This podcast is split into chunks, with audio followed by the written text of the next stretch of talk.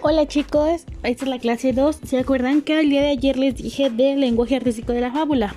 Pues se divide en dos, que es el epitetos, que es un recurso literario que se designa con un adjetivo contundente o redundante.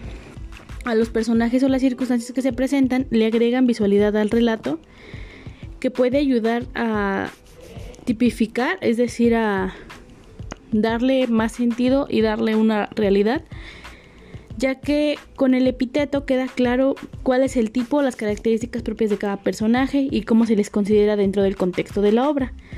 Por decir si es listo, chistoso, loco, malo, bueno, entre otros. Y también tenemos las comparaciones. La comparación es una figura retórica que se llama simil porque consiste justamente en hacer similar un personaje, objeto o situación con otra.